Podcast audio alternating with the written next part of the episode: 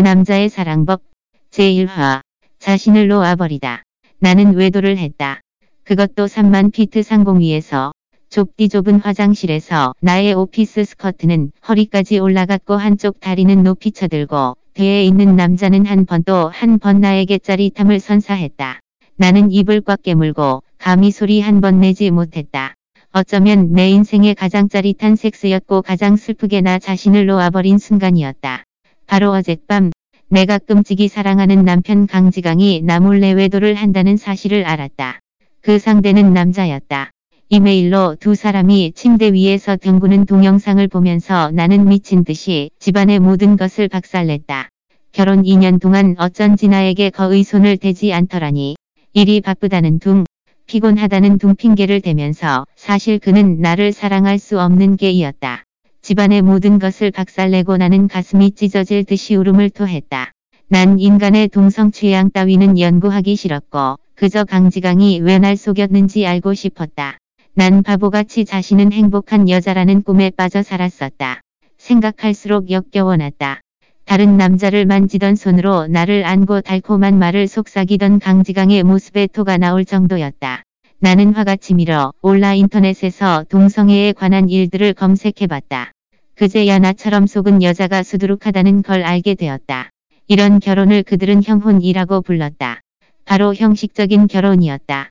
그럼 나는 형식적인 아내였나? 결혼 첫날 밤 한 번의 관계 이후로 강지강은 각종 핑계를 대면서 늘 피해왔었다. 바로 게이 연인 때문에 몸을 지키려 한 것일까?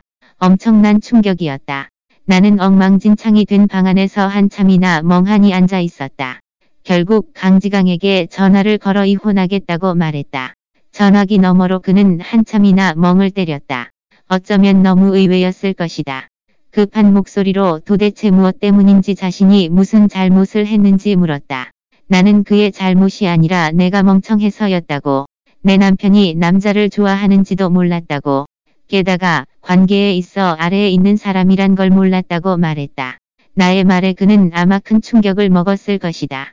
그 온화하던 목소리가 여덟 붐이나 올라서 큰 소리로 도대체 누구한테서 들었냐고 자신은 그럴 리가 없다고 소리쳤다. 만약 동영상 증거가 없었다면 나도 진짜 다른 사람이 거짓말을 한 줄 알았을 것이다. 어쨌든 결혼한 지 2년이 되었고 연애도 3년이나 했었다. 5년이란 시간을 함께 보낸 내가 어떻게 그 온화하고 점잖고 긍정적인 그가 게이라는 사실을 믿을 수 있었을까. 나는 하도 울어서 말을 이어갈 수 없었다. 강지강은 급해하면서 곧바로 집에 돌아오겠다고 했다. 절대 멋대로 생각하지 말고 기다리라고 했다. 분명히 누군가 자신을 음해하는 것이니 믿지 말라고 했다. 나도 누군가의 짓궂은 장난이기를 바랐다. 그 동영상은 나의 삼관을 완전히 뒤엎어버렸으니 말이다. 봄을 머금은 듯 웃고 있는 강지강의 모습은 여자보다 더 요염했고 그의 위에 있는 남자의 움직임에 강지강은 내 신경을 찌르는 신음 소리를 내고 있었다. 나는 휴대폰을 들고 두 시간이나 기다렸다. 곧 온다던 강지강의 모습은 찾아볼 수도 없었다. 난 비참하게 웃었고 굳어버린 몸으로 자리에서 일어났다. 난 이 도시의 사람이 아니었다. 시집 오면서 이곳으로 오게 되었다. 그래서 억울한 일을 당해 가족을 찾아 하소연하고 싶어도 산을 넘고 물을 건너야 했다. 간단한 옷 몇 견지들을 챙기고 트렁크를 들고 정력을 다해 가꾼 집을 나왔다. 그 길로 공항으로 향해 이튿날 아침에 티켓을 사골음 하나를 예약했다.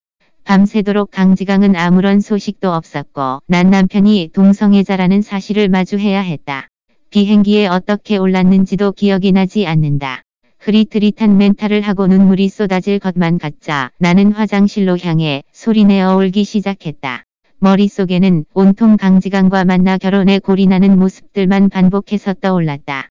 결혼하는 장면은 행복이었지만 지금은 절망이었다. 항상 일이 바빠 새벽에 집에 들어온다고 말하고 툭하면 전화 한 통으로 출장을 갔던 때를 생각하면 그의 몸이 눌려있는 동영상을 연상하게 되었다. 바보 같은 나는 한 번도 의심한 적이 없었다. 심지어 자신이 보수적이라 침대에서 너무 꼿꼿해서 그가 흥미를 못 느끼는 줄 알고 섹시한 속옷은 물론 성인 용품까지 구매했었다. 오로지 그를 만족시키기 위해서 정말 멍청했다.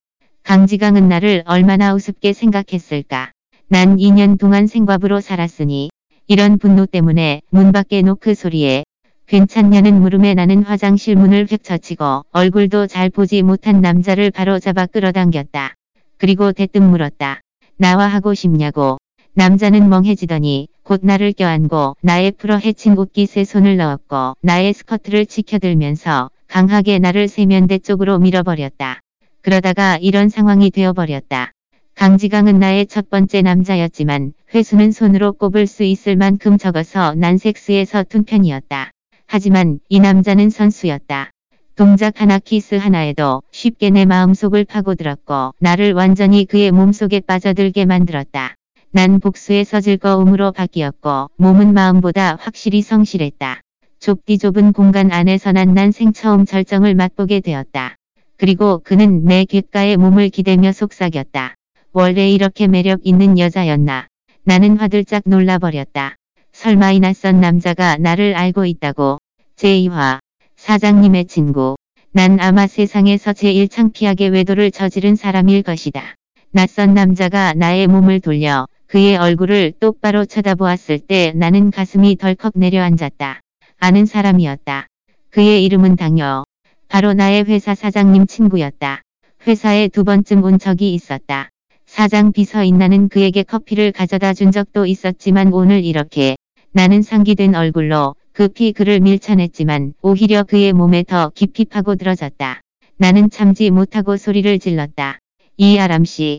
즐기고 바로 나 몰라라 하는 거야. 이건 예의가 아닌 것 같은데요. 그 그는 내 이름까지 알고 있었다. 나는 온몸의 피가 거꾸로 솟는 느낌이었고 머릿속은 혼란스러웠다. 정신 팔지 말아요. 우리는 계속해야죠 좋아하는 일을. 이 남자는 한치의 거리낌도 없이 아예 마주보고 더 제멋대로 내 가슴에 얼굴을 파묻고 이빨로 나의 셔츠 단추를 풀어 헤쳤다. 아니 하지 하지 마세요. 너무 당황한 나는 아무 남자나 붙잡고 사랑을 나눌 용기가 사라졌고 온몸은 부들부들 떨렸다. 하지 말라고. 이거 원하던 거 아니었어요. 좀 의외지만 그래도 좋은데요. 기내에서 하는 건 저도 처음이라 너무 짜릿한데요. 미친. 이건 그가 이미 다른 곳에서 다 해봤다는 말이 아닌가. 나는 계속 밀어냈지만 그는 나를 아예 세면대에 앉혀놓고 전혀 고민할 기회를 주지 않았다. 그리고 또다시 강렬한 짜릿함을 선사했다. 매번 끝까지 닿았고 난 입을 틀어막고도 신음 소리를 내버렸다. 문 밖에서 스튜어디스가 몇 번이나 노크를 했고 나는 놀라서 혼비백산 상태였지만 그는 아랑곳하지 않고 난 폭하고도 맹렬하게 나의 몸을 탐냈고 한치의 여지도 남기지 않았다. 얼마나 지났을까. 그는 비로소 모든 걸 방출했다. 나도 나의 충동적인 행동의 대가를 치러야 했다. 그는 모든 걸 내 몸 안에 방출했기 때문이다. 나는 화가 나서 욕을 하고 싶었지만 어떻게 입을 열어야 할지 생각이 나지 않았다. 더 화가 나는 건 그는 문을 열고 옆에서 경악하고 있는 스튜어디스에게 이렇게 말했다. 이번 여행은 아주 만족스러웠어요. 돌아가서 항공사에게 일점을 기록할게요. 나는 부끄러워서 어쩔 줄 몰라 했고 제 구멍이라도 있으면 들어가고 싶은 심정이었다. 스튜어디스의 믿을 수 없는 표정에도 나는 얼굴을 숙인 채로 화장실에서 뛰쳐나갔다. 자리에 돌아간 나는 그제야 당효가 내 옆자리라는 사실을 알았다. 맙소사. 이건 무슨 야견인가. 비행기에 오를 때 전혀 발견하지 못했다. 방금 그런 일이 있고서 난 그를 쳐다볼 용기가 없었고 그의 다지를 스치며 들어갔고 안대로 눈을 가리고 자는 척했다. 갑자기 내 귓가에 뜨거운 열기가 전해오던 이 낮은 목소리가 들려왔다. 다들 일 끝난 후에 잘 잔다고 하더니 그쪽도 마찬가지인가 봐요. 내 마음속에는 온갖 욕들이 스쳐 지나갔다. 이 남자는 정말 장소도 가리지 않고 무슨 말이든 뱉어냈다. 나는 갑자기 이렇게 하면 안 된다고 생각했다. 만약 그가 사장님에게 말하기라도 한다면 사장님은 내가 남편이 있는 사실을 알고 있으니 내가 불륜을 저질렀다는 사실이 만천하에 알려질 게 아닌가. 이내한대를 벗어던지고 정색을 하면서 당요를 쳐다봤다. 그 오늘 일은 없었던 일로 해주세요. 그냥 꿈이라 생각하세요. 저 저도 잊을 거예요. 당효의 눈썹이 치켜 올라가더니 입꼬리가 살짝 올라갔다. 이런 야한 꿈은 얼마든지 꾸고 싶은데요. 이저라 그게 가능할까요? 갑자기 그의 온몸이 나에게 덮쳐왔다. 놀란 나는 창문에 기대었다. 방금 내가 부족했나? 잊고 싶다니. 다음엔 더 만족하게 해줄게요. 다음이라고. 도대체 무슨 생각인 거야? 설마 계속 이런 관계를 이어가겠다는 건가? 난 급히 화난 표정으로 그를 밀쳐냈다. 미안해요. 오해하셨나? 본데 다음은 없어요. 나의 말은 아랑곳하지 않고 넥타이를 느슨하게 풀더니 고개를 돌려 시익 웃었다. 다음이 있을지 없을지는 그쪽의 선택이 아니에요. 그찰라. 난 모든 게 무너져 내렸다. 이래서 사람은 잘못을 저지르면 안 된다고 하나 보다. 지금 후회해도 이미 늦어버렸다. 원래 비행기 안에서 강지강에 대한 복수를 하고 싶었다. 어차피 비행기에서 내리면 남남인이 서로 엮일 일도 없었다. 하지만 정신도 온정치 않은 자신이 이런 성가신 남자와 엮일 줄은 몰랐다. 이제 어떡하지? 나는 뭐라 더 말을 하고 싶었지만 당뇨는 눈을 감으면서 나를 무시했다. 됐어. 어차피 강지강과 이혼하면 이 도시도 돌아올 필요가 없었다. 사장님이 알든 말든 중요하지 않았다. 이렇게 안절부절한 두 시간의 비행이 끝났다. 나와 당뇨의 화장실 사건 이후로 얼마 지나지 않아 비행기는 착륙 준비를 했다. 나는 얼굴이 붉어졌다. 이놈의 체력이 이렇게 좋다니.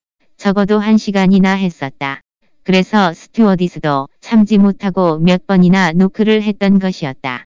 나의 터무니없는 생각에 나 자신도 깜짝 놀라버렸고 비행기에서 내려 바로 트렁크를 들고 밖으로 나갔다. 다시는 당뇨와 마주치고 싶지 않았다. 줄을 서서 택시를 기다리고 있을 때 BMW 스포츠카가 내 앞에 멈춰 섰다. 차창이 내려지고 당뇨는 웃는 듯 웃지 않는 얼굴로 날 쳐다보고 있었다.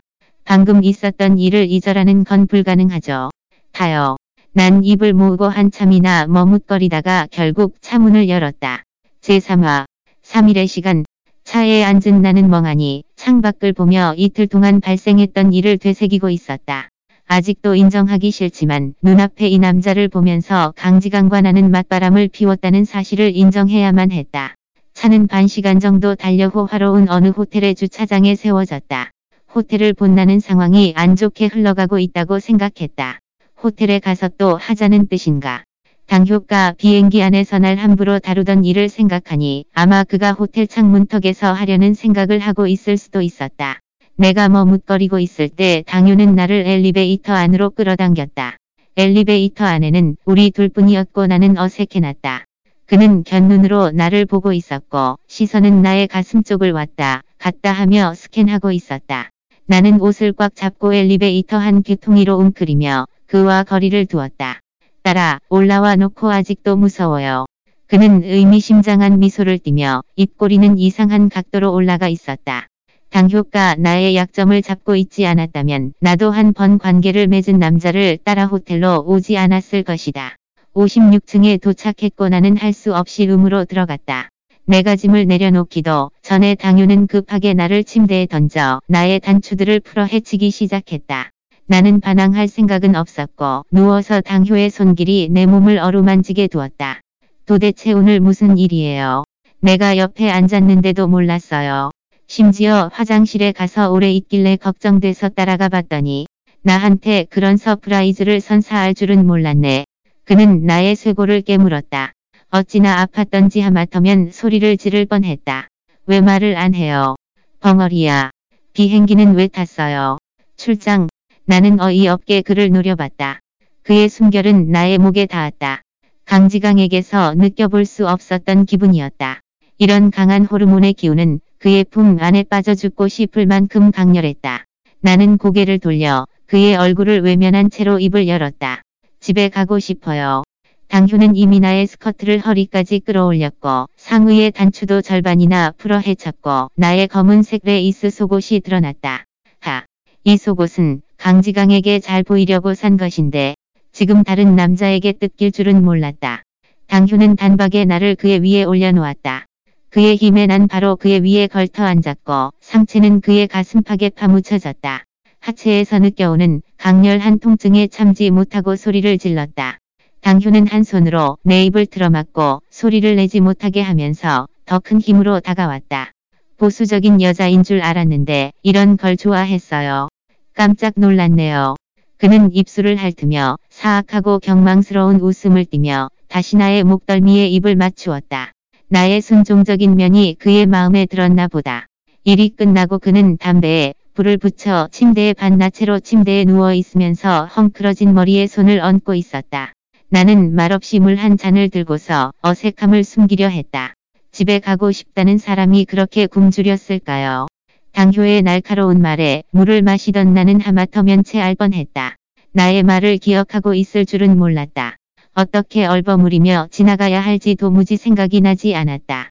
나는 헛기침을 하며 어젯밤 과음을 해서 아직 정신을 못 차렸다고 말할 수밖에 없었다.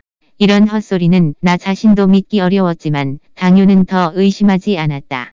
나는 그제야 안도의 한숨을 내쉬었다.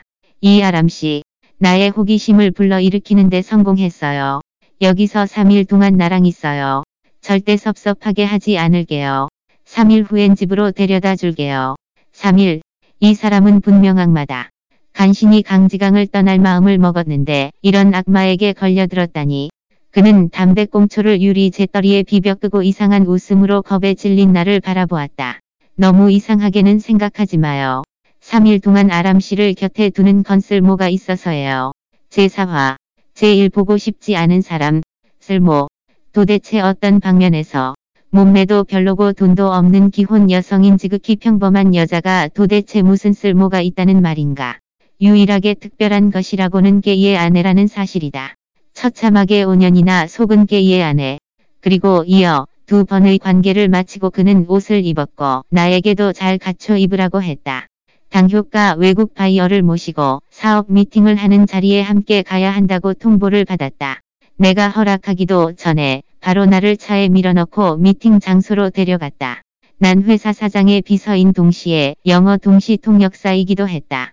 이런 우세 때문에 사장님의 비서가 되어 함께 많은 비즈니스 미팅에도 참석했었다. 식당에 도착하고 우리는 VIP 필름으로 안내를 받았고 금발이 눈에 띄는 외국인 두 명을 만났다. 조 사장 비즈니스 미팅에서 당신을 만났는데 영어 통역이 아주 뛰어나더라고요. 마침 제 비서가 제 성질을 참지 못하고 사직하는 바람에 오늘 미팅 어떻게 해야 하나 골머리를 앓고 있었는데 마침 당신을 만났으니 이건 운명이겠죠.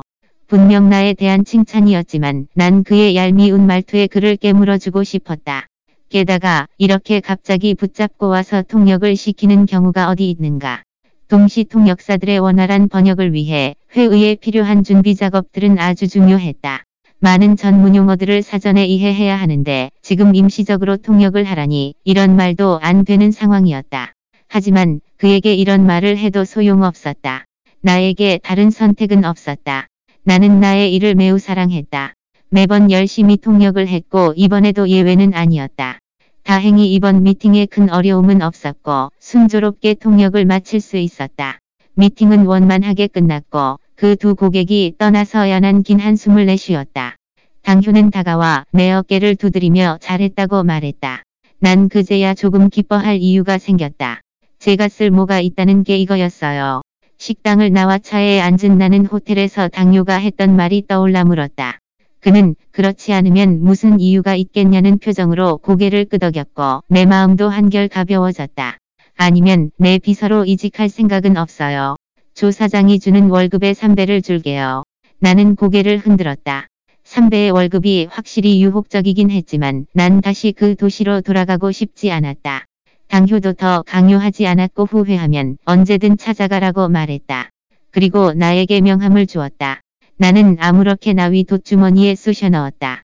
3일 동안 난 당뇨와 함께 계약건들을 마쳤다.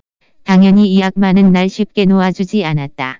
3일 동안 난 매일 아침마다 허리가 시큰시큰 거렸다. 드디어 당뇨에게서 벗어날 수 있었다. 그는 절대 조 사장에게 우리의 일을 발설하지 않겠다고 맹세했다. 비록 믿기지는 않지만 방법이 없었다. 난 지금 오로지 빨리 집에 돌아가고 싶은 마음뿐이었다. 당효는 약속대로 날 집에 데려다 주었다. 집에 도착한 나는 억울함을 참지 못하고 엄마 품에 달려가 나의 억울함을 하소연하고 싶었다. 하지만 내가 집에 들어갔을 때 제일 보고 싶지 않은 그 얼굴을 보았다. 강지강은 조심스럽게 우리 집 거실 소파에 앉아 있었고 엄마와 아빠도 옆에 앉아 한숨을 쉬고 있었다.